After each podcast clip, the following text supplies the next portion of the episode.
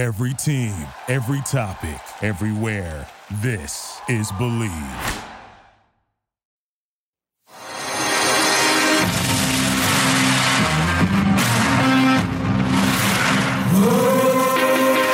Welcome to Believe in Betting, a Sports Garden Network production. We are your source for sports entertainment and credible sports intelligence. And now, here's your host, Tom Barton. Right, guys, welcome back to Believe in Betting. We are taking a look this week, week 14 in the NFL. Week 14 in the NFL brings us, oh, a lot to go over, right? Last week I warned about a lot of divisional road favorites and how they cover in big time numbers, double digits all over the place. And this week, kind of what I'm going to concentrate on here, guys, is the complete opposite. We have a lot of home divisional games, and they are lifted and inflated totals and lifted and inflated numbers. And we're going to have to kind of work through this and see how I'm going to approach that a little bit differently than the real skepticism that I had last week, what we talked about last week. And I hate laying double digits, and I reiterated that time and time again. And I can't stand laying double digits in any game, but especially on the road. I absolutely can't stand laying double digits on the road in division. I don't like to give road division games away anyway. Now, this week, it's a little bit different. I don't mind giving a big number. I don't usually mind giving that big number if I'm at home, but the divisional part still scares me. So we'll go through all the games and I'll kind of give you an idea what we're talking about here. So we'll start off with the Thursday night game, Pittsburgh, Minnesota. This line is about three. It's moved up from three and a half. It was sitting at four. Now it's fallen back down to three. And, you know, Pittsburgh's a, a unique situation, a unique case and if you listen to uh, all of the Believe episodes that I've done here, and episode number two, we talked to Ryan Shazier, and I tried to get a feel of him from him about the Pittsburgh Steelers and what exactly this team was this year. And I think a lot of us are sort of confused. Look, we know that the Steelers have to run the ball effectively. And now in this game, they're going up against one of the worst run defenses in the league. They've completely fallen apart. You can pass on them as well. Their secondary is a disaster. But losing Everson Griffen, losing Danielle Hunter, these were impactful moves up front. Eric Kendricks was out last week. Anthony Barr is banged up. So while you know everyone's going to concentrate on Dalvin Cook being out and Adam Thielen from Minnesota, I think a lot of this is can Minnesota uh, you know stop anybody? Can they stop Harris from running the ball? But Ben Roethlisberger looks pretty good. The last couple of weeks, he's looked good. And maybe it's the idea that, you know what, he sees the finish line to his career and he wants a playoff game to be part of that script, that last ending. Because he look, he's going to move on from Pittsburgh. I don't think anybody else is really jumping up and down to go grab Big Ben. And I think this is more of a situation where he is going to retire and he kind of knows that. Well, let's talk about it from a betting aspect. Look, the Steelers sacked Lamar Jackson seven times, right? Five times in the regular season before that is the most that Jackson's ever been sacked. Pittsburgh is now on pace to sack the quarterback in 50 times. It'll be the fifth straight season. Unbelievable number. Well, what about Watt? 44 and a half sacks in 38 career games in Heinz Field. He's collected at least half a sack in 25 of the Steelers' last 28 home games, including 22 of the last 24. Watt is going to be a problem on Cousins, who now is down one of his wide receivers and also is down his starting running back. Mattison is good, but look, what Mattison is, is he's good. That's it. He's not great. So I think that this is going to be a lot of pressure. But at the end of the day, you know, we could talk about Kirk Cousins in prime time. We could talk about Kirk Cousins and the fact that he is one in four in prime time games, and his one win came against a Cooper Rush led Dallas Cowboys team. Sure, that stands out. But what stands out more here is how Ben is going to have to play. This is a game where I, I just don't go near. I, I know that. I just cannot go near this game. But I look at the game and I go, you know, if I'm leaning to a side, I'll take Pittsburgh with the points only because they're getting points. If Minnesota was getting three, I'd probably go Minnesota getting three. Let's go on to a divisional game, and here's where it starts to get the rubber meets the road, so to speak.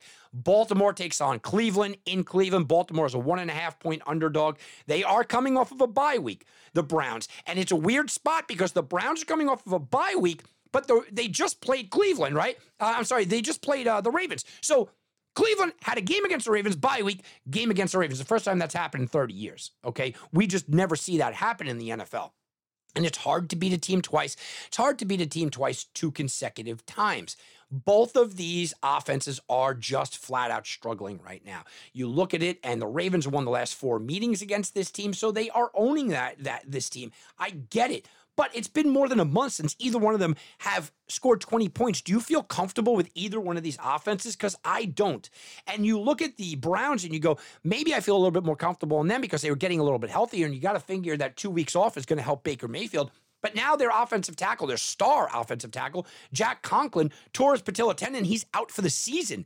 That's a big hole for them. Well, speaking of a big hole for them, well, the Ravens lost Marlon Humphrey, clearly their best cornerback in an area where you can pass on this team all day long. You talk about the rushing attacks. They both have top four in rushing attacks, and they actually have rushed for the same exact amount of yardage this year 1,765, which is pretty crazy to think about. But you know where the bread and butter is. My thing is this I would be all over Cleveland if I believed that Baker Mayfield was healthy because you can exploit Baltimore deep. You can exploit Baltimore in the secondary, especially now with Humphrey down. I just don't know if Cleveland's going to do that. And their history says that Harbaugh knows how to beat Stefanski. I'm sorry, that's just the way that it is. So another tough, tough game. Jacksonville, Tennessee. Here's the spot that, uh, one of the spots I mean. Tennessee is a nine and a half or 10 point favorite. They are at home, but it is a divisional game. Now, Tennessee is coming off of a bye week. They are 3 0 coming off of a bye week of Mike Vrabel, which is really good.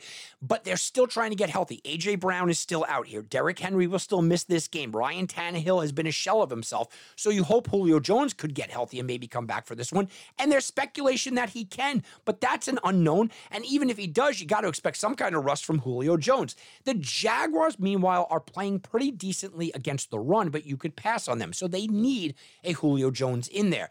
Since Derrick Henry went down. Tennessee has not rushed for more than 70 yards on average. They just can't get a ground game going, so they're going to have to go to the air, but that's been a problem for them as well. The Jaguars, by the way, can't have any faith in them. Look, I've put my faith in them. I've told you they've been playing well at times this year, but they've averaged 12 points per game over their four game losing streak. And right now, they can't get an offense going. I like Trevor Lawrence, but there's something broken in Jacksonville, and it's Urban Meyer. James Robinson came out on Jacksonville television and basically said, Look, I want the ball more. I don't know why I'm getting the ball more. And neither do we, James, because James Robinson is the guy that you give the ball to 20 plus times, especially with a struggling franchise, and they're just not doing it I don't understand what's going on in Jacksonville. I know this is an inflated number. Normally, this would be a number in division. I'd be all over it with a Jacksonville team seemingly nobody wants to bet. The public is pounding Tennessee off of a bye week. Normally, I'd be all over Jacksonville, but I can't do it here. I just can't go near them. Not in this spot, not when they're averaging 12 points per game over the last month. All right, here's another one.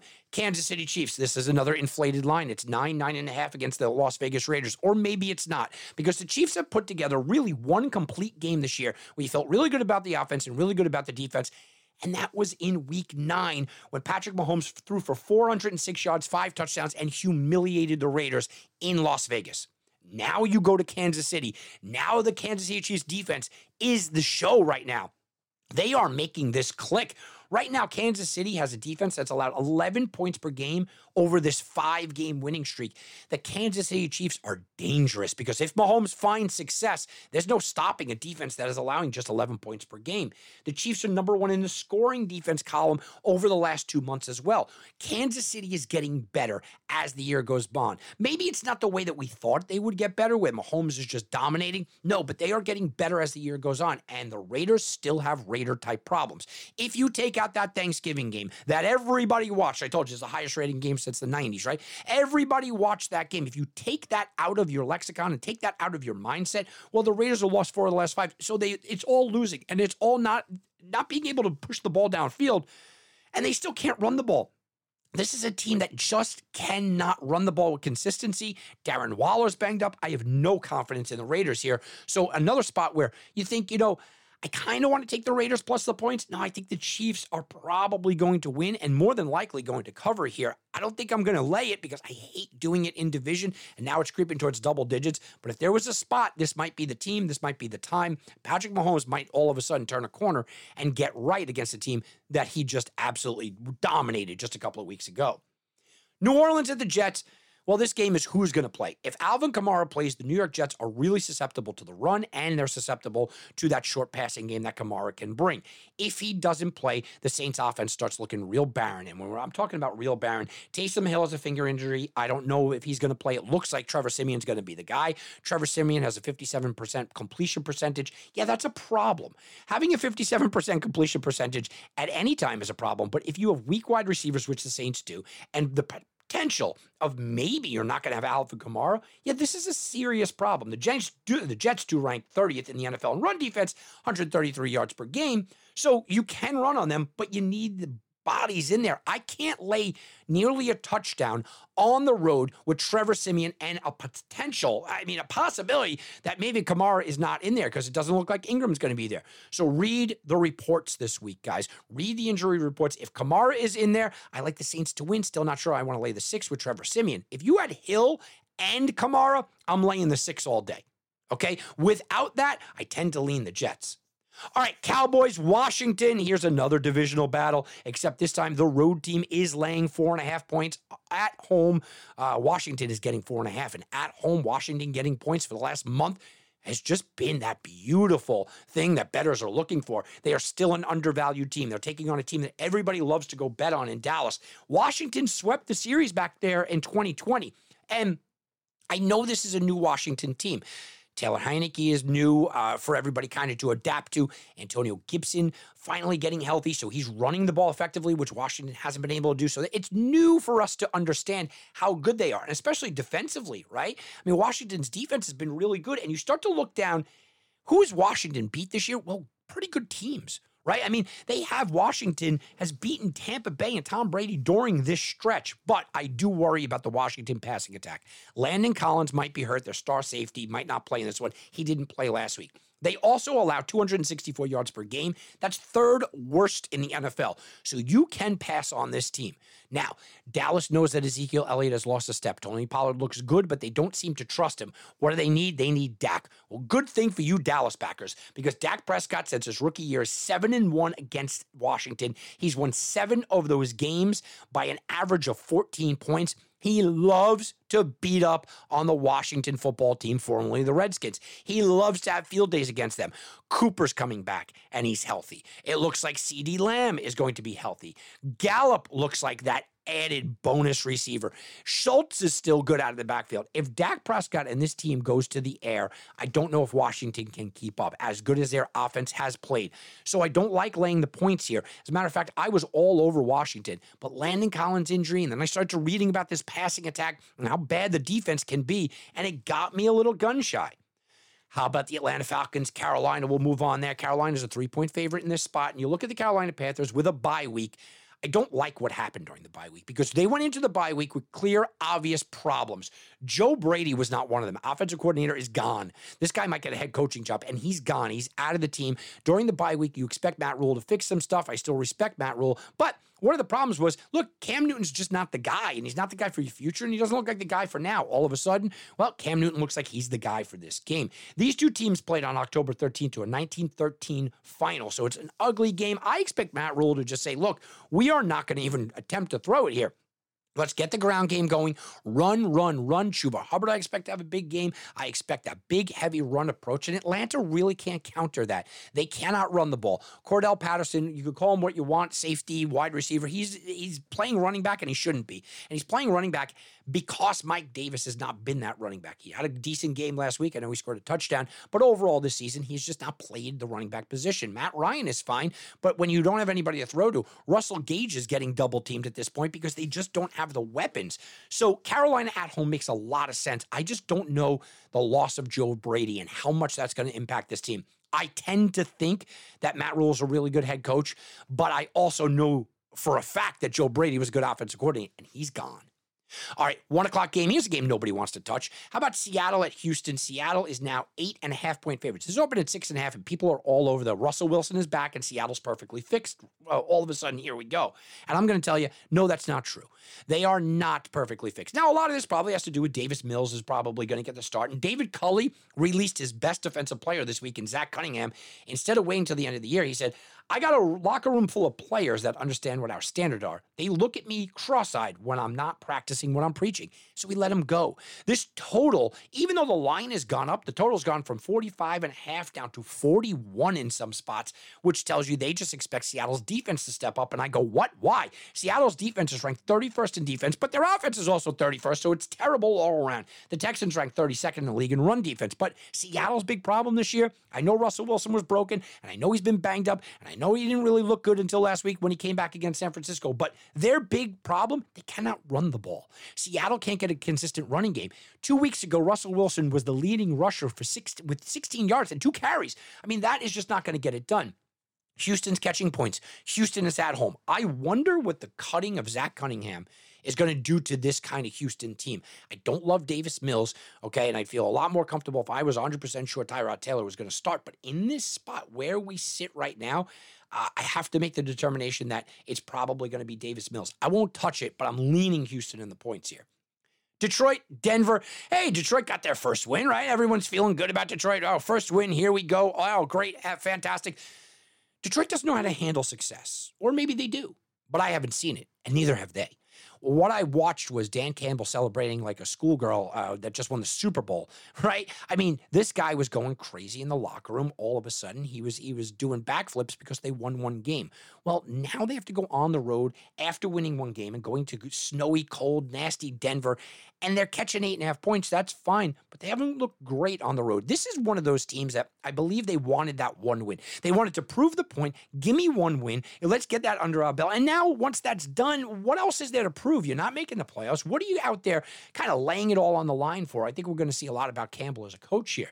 Denver, by the way, tough defense. They are at home. They still are in a playoff chase. They may have found something interesting with Williams, who everybody in the fantasy community was screaming, look, get this guy the ball. But their offense, you know, there's so many weapons. They just cannot seem to get over the hump. I do like their defense, though. I like Jackson. I like Surtain. And I think that they're going to have a good time kind of Uh, just completely shutting down this Detroit offense. I don't believe in Jared Goff, but he did look good last week. And there's an opportunity there for Goff to kind of create his own momentum. He wins two in a row. People are going to look at Jared Goff a little bit different. And Denver's not an impossible team to go out there and beat.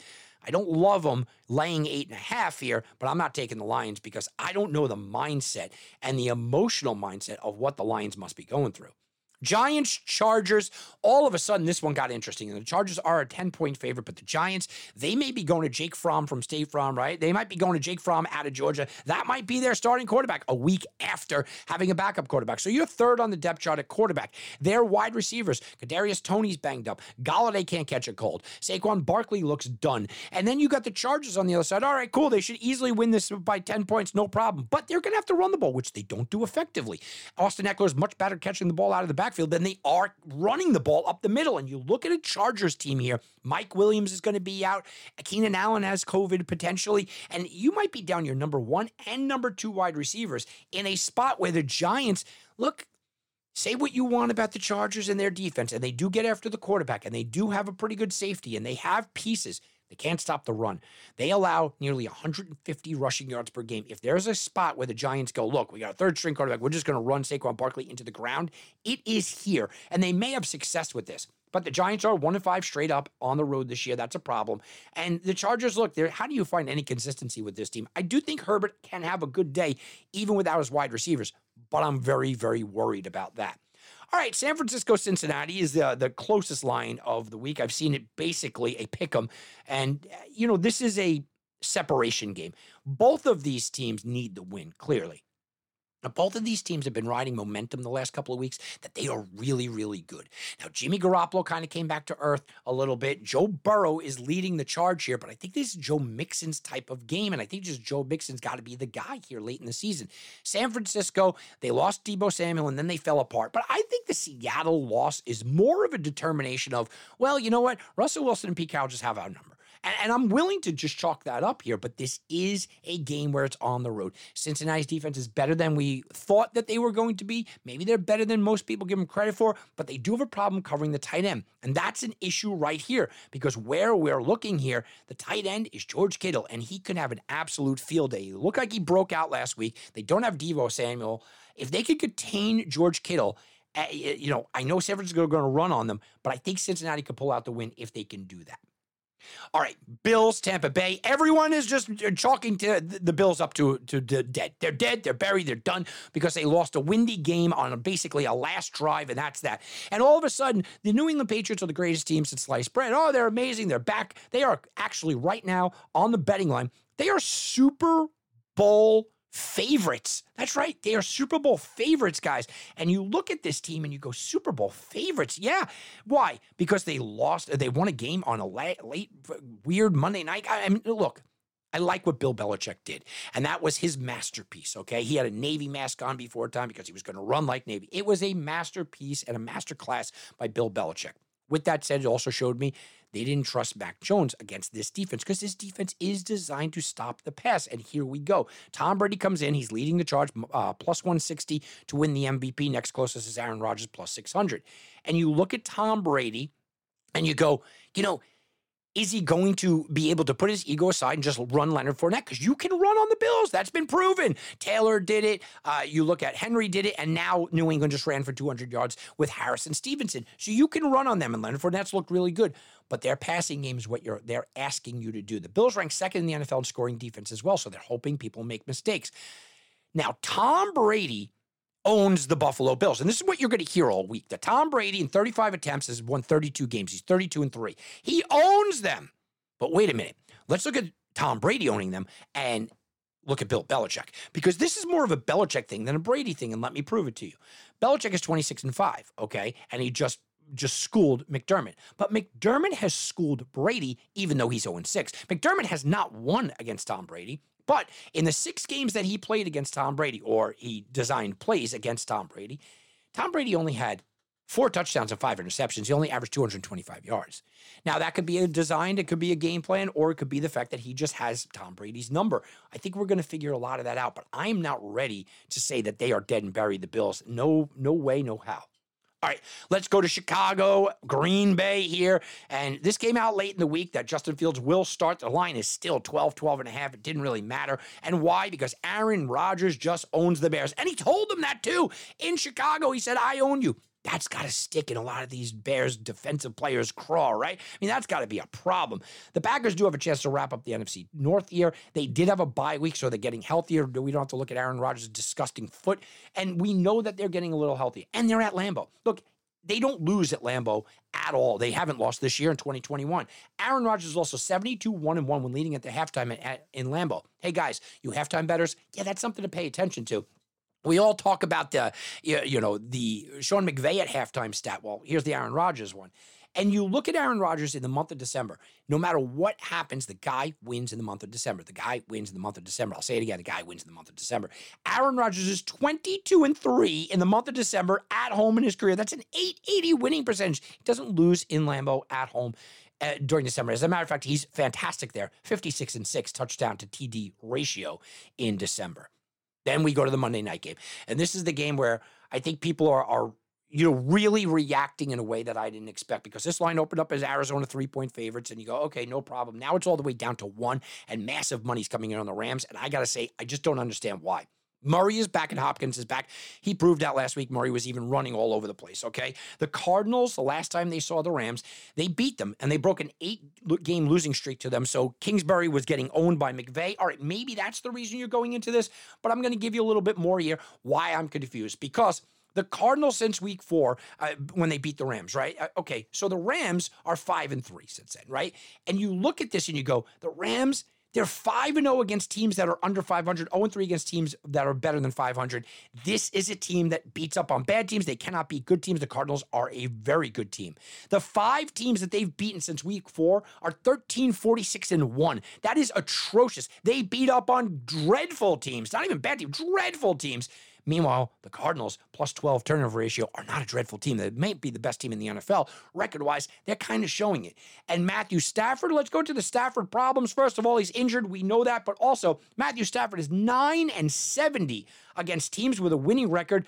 And he's never beaten a team That's five games over 500, which is exactly the spot that we're talking about here. This is a problem, guys. This is a massive problem. I'm looking at this, and my first reaction was I love the Cardinals. All the money's coming in on the Rams, and I know it's a divisional matchup. I know it's Monday Night Football. I just don't know how you could bet the Rams in this spot. You may not agree with me to go out there and bet the Cardinals. You may not like that. But you cannot sit there and tell me you feel comfortable betting on the Rams. Not in this spot. I don't care how much they're getting. Well, this might be a pick 'em by game time, and it doesn't matter to me. All right, guys, that's going to do it for me. I'm Tom Barn for Believe in Betting. We'll be back, and you can bet on that.